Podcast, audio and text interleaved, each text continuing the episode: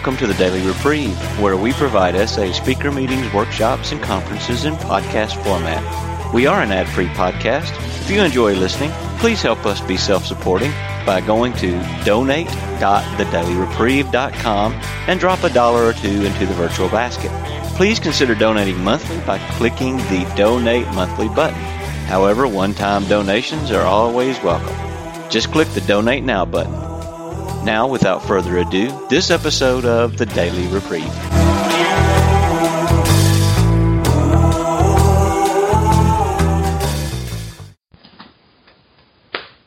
Okay. Welcome. We're going to move the microphone here. Welcome to the We Have a Solution Greater Detroit Spring S A twelve-Step Workshop. This is the twenty seventeen edition. Um, my name is Bob, and I'm a recovering sexaholic. Hi, Bob. Hello. Um, and you can. And I'm Kevin. I'm a recovering sexaholic. Kevin. So uh, Kevin and I presented this workshop together for the first time exactly one year ago after looking at the schedule. So we're here to do it again, and. Uh, So, with that, uh, before we get into uh, the next things, let's observe a moment of silence, followed by the Serenity Prayer.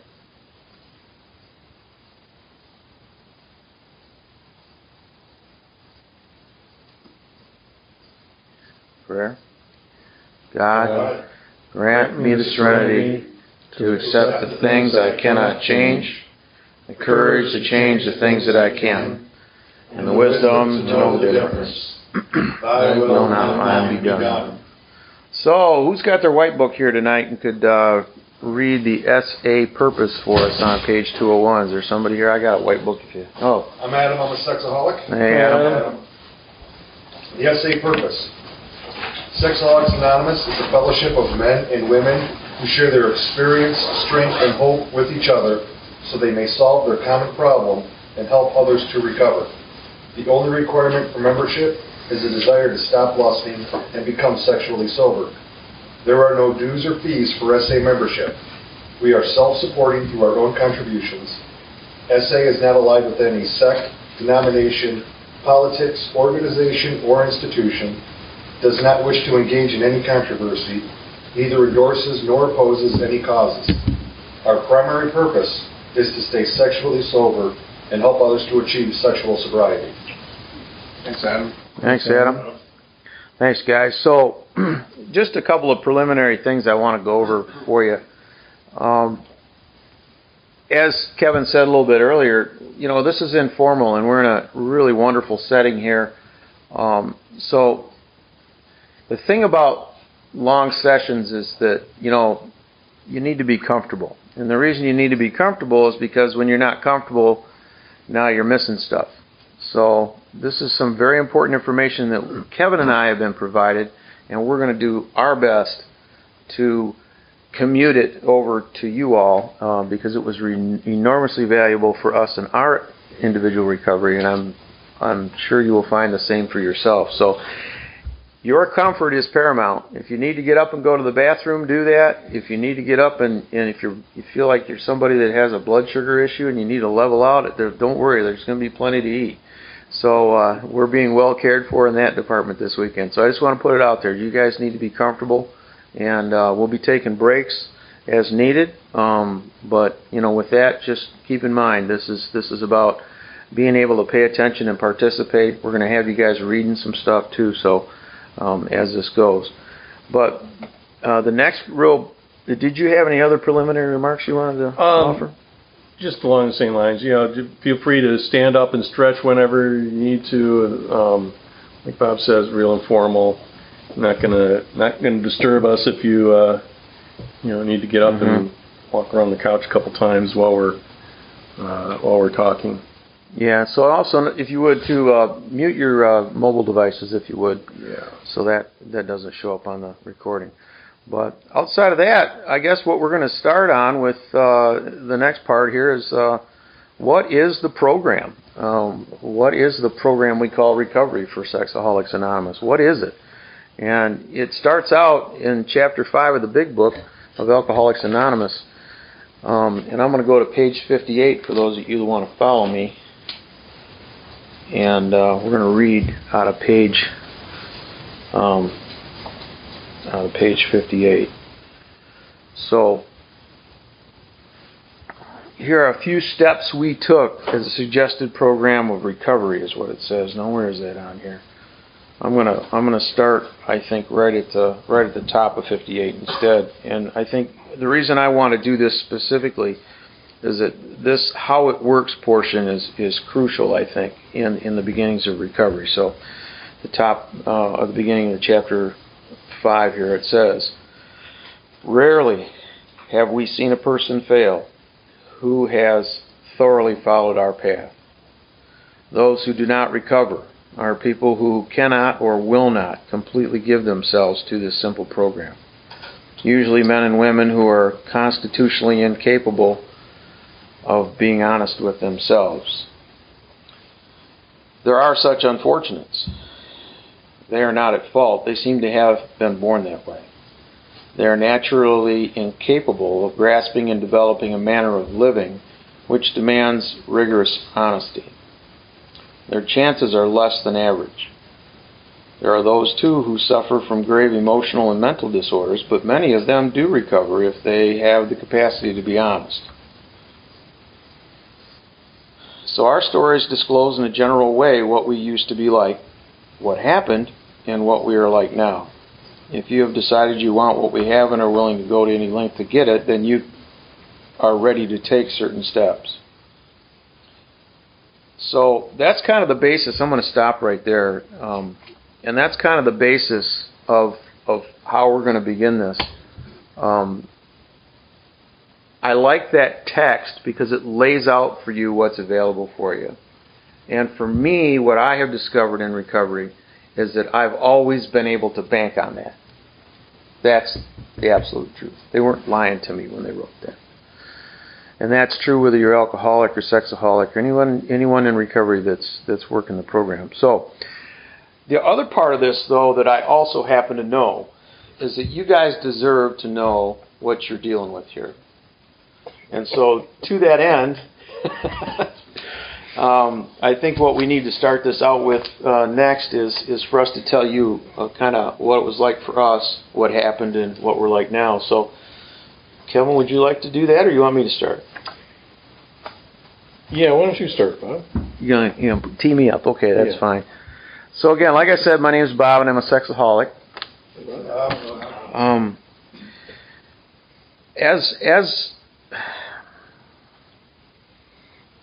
I guess a preteen, um, in in how it went for me, um. is that I was exposed to pornography probably when I was ten, eleven, somewhere in that time frame, maybe maybe even earlier. And, and it wasn't just so much that I was exposed to pornography. It's that I'm going to be fifty-six here in October, and I still remember that first picture. That's the problem. And, and I, I can't... Seem, I, I just can't get my head around why that was so important. Why did that image get burned into my skull? I don't know.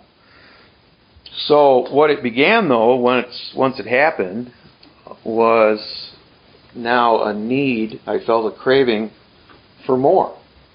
And so throughout those next years, all the way through high school even, I pursued pornography uh, in a in a the way some people collect antiques, you know, and and it was a big deal for me, and I had to do it all in a closet sort of way because, you know, it had to be behind the scenes as much as possible, and you know it was taboo, and so there was the the thrill of, you know, I guess the what do they call that the uh, intrigue of of hiding pornography. Um, it's really a pain in the butt, but you know nonetheless it's what I was doing. And, you know, so by the time I was thirteen, I was, you know, um, relatively, that was a relatively important part of my life. Um, so at thirteen, um, I'd been pouring a lot of my energies into music, and at that time we uh, I was part of a rather large um, high school music program. And so the big ticket there, if you're going to be successful, is you got to do a little bit more than the rest. And so I'm doing music camps, and I'm doing private instruction, and you know, and all this. And so I was, you know, first chair trumpet and all that happy stuff. But at thirteen years old, while I'm at a music camp, uh, two weeks, I I pick up a cold, and uh, so you know, at that particular location, we we stayed in tents, even though they were on platforms, they were up off the ground, and they were in, there was bunks in there. But you know, you were somewhat subject to the ambient air temperature, and it got cool at night. So this physician, allegedly a physician, um, didn't want me in that environment because of the kind of cold that I had, and so I had to stay at the infirmary for for three or four or five nights. I don't know, three or four nights. And which set me up to become systematically molested by this accused, supposed doctor over that period of time. And it's what the psychologists call sexual interference, um, because now it, I, I am in a sexual act with another person. Even weirder, it's the same gender. Um, going back into it later, even though I struck it from my memory for twenty years, I I get flashes of there was a woman involved somehow. I did not touch her. She was like in the background or something. And it was just a gigantic blow up to my life. And I remember at the end of that week, before I went home, uh, walking up and down the pathway at this one area over by the infirmary, swearing to God this would never be spoken of, this is to be put away, this is awful, this is doesn't fit into my life anywhere, it's got to go. And this huge, big mental put that I made, which is the way you respond to this when you can't handle it. And it wasn't until many years later that I even brought that back into my conscious memory. And even drinking escapades, I never forgot anything. I'm not a guy that puts, I don't forget things like that, especially, but I put this one behind. Um, and it came flooding back in a big seminar with about two thousand people in an, in an auditorium. I'll tell you that story in a minute, but that was completely weird. But after that music camp at thirteen years old, masturbation every day was kind of the norm. And it couldn't stop. And, and that was just what I was doing. And it seemed normal, and it was, you know, it was a coping mechanism, and, and when I was that age, you know what, maybe it worked. I don't know. I don't know. But it eventually led to a little promiscuity in high school, but I didn't really have intercourse with anybody until college. And that opened up a whole other can of worms. But after college, I, I did two years and went out and worked for three. It got really out of hand during those three years I was working. Um, pretty much just seeing women for sex. Wasn't paying for it. Wouldn't do that. Didn't need to. Um, never thought I'd need to ever pay for sex. Um, and didn't. Um, then went back to school um, for two more years. And that got, that's when, you know, this is a progressive disease, and I, I know that now. I, I wasn't looking at it that way then, of course, because I'm in the midst of it, right? But I can recall a time when I was at college the second time, um, and by then I'd been engaged and broke that off once already. I'd been with, you know, other women that tried to get serious with me, and it just never worked. Um, so now I'm back at school, and it occurs to me a great idea would be to have Um, you know, like one girl for every day of the week. It's just how bad I got, you know, because I'm, I'm, the character defects I discover later in recovery are that I'm remarkably arrogant, I'm intensely grandiose, I'm teleassertive A-type asshole, and I really have very little regard for other people. And, and so when you boil that into full-blown sexaholism, the notion of one girl for every night of the week is really not all that preposterous, even though it's outrageous. And I'm about three months into this, and I'm starting to have a conversation with Thursday that I was talking to on Tuesday, and he, she's saying on Thursday, what are you talking about? I don't know nothing about that. And I thought to myself, you know, this would work if they just didn't have to talk to me. If we couldn't, if we, all I'm here for is the sex. If you just would stop it with the conversations, I wouldn't be in this problem. That's just how sick I was. If that seems wild and crazy to you, it seemed wild and crazy to me. And, and the biggest problem with that whole thing is is is that if I if I sound like I'm bragging here or I'm grandiose, I'm sorry. I, I don't want you guys to think that I'm at all proud of that, because it's a very dark time.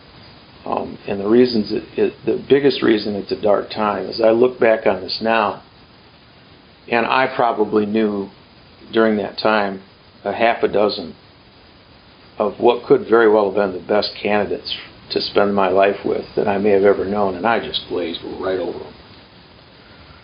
I just glazed right over them like a car sliding on ice. I, I just had no more control. I was missing it. I was totally missing it. And I wasted their time, and I wasted my time. And it was just, it's just sad. And it just got worse. Um, from there, I was... Um, I eventually met the woman who was going to be my wife. Um, she was a friend. She wasn't even anything, anyone I was interested in. And while in that state with her, while we were having the, just the friend relationship, she was hanging around the house because I was off campus and whatnot. And she wanted to come over there and study. And I had this one girl hitting on me all the time, and I was, she was just, it was getting old. And so she shows up unannounced at the door, right? So I send my now wife up to the, I says, get rid of her. And I never did see her again, thank goodness. But it's like, look what I'm doing. What, what the hell is this? You know, it's just, it's, it was just awful. And and I felt hollow. You know, I couldn't seem to fix that. And it was just, I was just wasting everybody's time. I was wasting my own time. And I was trying to pick up women everywhere I went. And it was just all a bunch of, my whole entire life was just a bunch of bullshit, you know. And I, I managed to graduate from college. I didn't have a really good grade point. Um, later on, I got a kick-ass offer, and I called the guy back from my program, was the head instructor of my program, and told him about the offer. He says, Heiser, oh my God, you only had like a two point eight. They offered you that? That's amazing. You know, and so it's like, here, here I was, you know, I was just bumping along, trying to fake my way through everything. And, and this woman that I met, eventually I became attracted to her. And, and I told her when I graduated to leave college, I says, you know, this is really cool what's going on here, because, you know, she was the only one of the women in that whole string that was my friend for a long time before anything ever came to be in the way of a relationship, of any kind of a loving relationship. And she kept hanging around, and we liked each other's company in spite of the way I was. You know, and and that had never happened before, and so that that was, of course, you know, I'm a love cripple. All I'm trying to do is have sex with women, and and then there's this other problem called a relationship. That's the way I live my life. Only this lady comes in different, and I, I'm about to graduate and leave leave leave college, and and I I told her, I says, look, I'm not going to be the one that tells you what you got to do. You're you're in a program that's going to keep you here for, you know, a couple years or more to come. I'm going. I got a job. I want to go to it. So if you want to come along, that's entirely up to you. I'm not going to have. I'm not going to be the guy that tells you you got to leave college. If you leave college, I want you to have that be your decision. You know, it's my way of trying not to be responsible here, right? It's what it really is. But on the other on the other hand, it seemed like it was fair to me, you know, because I don't want to tell her she has to follow me. I'm going to freaking Oregon. I'm not going across town. I'm going across country. And so I did, and I went out there, and just, you know, six months into a year stay, she comes and joins me on her own accord. And then a year later, you know, I'm out there a year, and I get a job in where, of all places? Uh, Lynchburg, Virginia. You know? Sorry, smelled stomping drinks. Yeah, Jerry Falwell in, the, in, the, in Liberty University and, and Appomattox, twenty-six miles up a road. And so, um, yeah, I moved myself lock, stock, and barrel from Portland, Oregon to... People in Lynchburg don't even know where Oregon is. They don't even know that it's a state, you know. They're showing me the mountains and telling me how cool it is out there. I didn't have the heart to tell them. I said, I had eleven thousand six in my window, man. This is not... I couldn't. I just couldn't do it, you know. And I was, they were so nice to me. I dearly love Southern people, and uh, so I moved down there. And and my wife got a job in a major printing firm, and she's working afternoons, and I'm working days. And you know, I come home, we'd have a little something to eat, and she'd go to work, and I'd rent pornography, and I thought I was a free man. and and it was still going on, and there was other people involved, and and it was just awful, and it just this thing just progressively notched me a little bit more each single time. Three and a half, four years later, I get a chance to come move back to Michigan. And by then, I've had a body shop crew who loved me, and I loved them. Those guys conferred upon me the highest order a Yankee can ever receive, which is Dixie Fried Yankee. They brought me out in the shop, had a big ceremony. I'll never forget that as long as I live. What an honor. I, I really felt honored by it. Those guys were the best. The best body shop crew a, a manager could ever want to have. And uh, they were just, it was awesome to be with those guys. And, and I went across to Roanoke. I was in Salem, actually. I ran a shop there. Um, and got a chance to come back to Michigan. And, and so right after that, I went to a retreat, a Christian retreat that I'd heard about and known about for years, and they talked about your ideal. And I'd never heard about that concept before. Your ideal is what is the most important thing to you. And they gave you this little thing, and it said, what do you think about all the time? What do you spend your spare money on? And what do you spend your spare time on? And it just froze me. And even at that, because I knew it was sex, even at that, it took me eight years to finally get busted down far enough to come to recovery. And so I'll fast forward it a little bit, because I don't want to take all night. Thank you. He was reaching for his hook. I knew he was. Secretly timing you, buddy. I know he was. Yeah, he always do. Somebody needs to. Uh, but anyway, so fast forward um, throughout that eight years, uh, I'm married uh, now to the woman who I met in college, and um, we had the first ten years of our marriage without children, and then we began to have uh, our first came after our tenth year of marriage. And by then, I'd been caught masturbating. I've been caught with pornography. I've um, I've had some bad things, some outside activities that weren't good. I don't really want to get into that. It's not necessary here, but the point is my life was completely and fully unmanageable, and I couldn't keep it from happening any more than I could keep the sun from coming up in the morning, and I knew that deep down. But it took enough unmanageability for me to finally admit to her when I just, I got a problem, I, I've got a real problem, I need to get some help. So I found a therapist through a pastor that said, you need to go to S A. And I've been to therapists. I've been to four different therapists over a six-year period of time, and, no, and the whole notion of sexual compulsivity or any kind of sexual addiction never even came up in any one of those sessions. It was a colossal waste of my time, their time, and all the money. And so I was pretty turned off by therapists. I still am. I, I think a lot of them are just in it for the money. I don't think they're really in it to help anybody. I really believe that. Um, but there are a few who really are and who really can. That's the biggest problem. A lot of them can't. And and this guy could. And he called me for what I was the very first time he sat with me.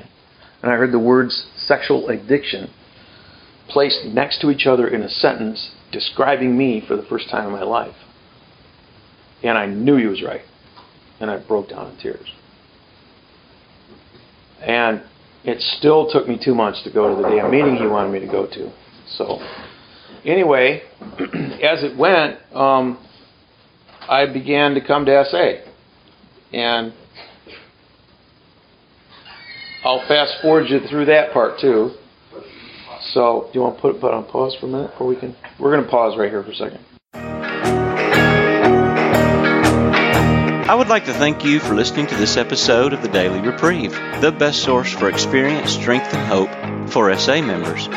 Please subscribe to this podcast to be alerted of new episodes. Please show your support by donating to The Daily Reprieve by going to donate dot the daily reprieve dot com and choosing either monthly donations or a one-time donation by clicking Donate Now. Thank you for listening, and stay tuned for the next episode of The Daily Reprieve.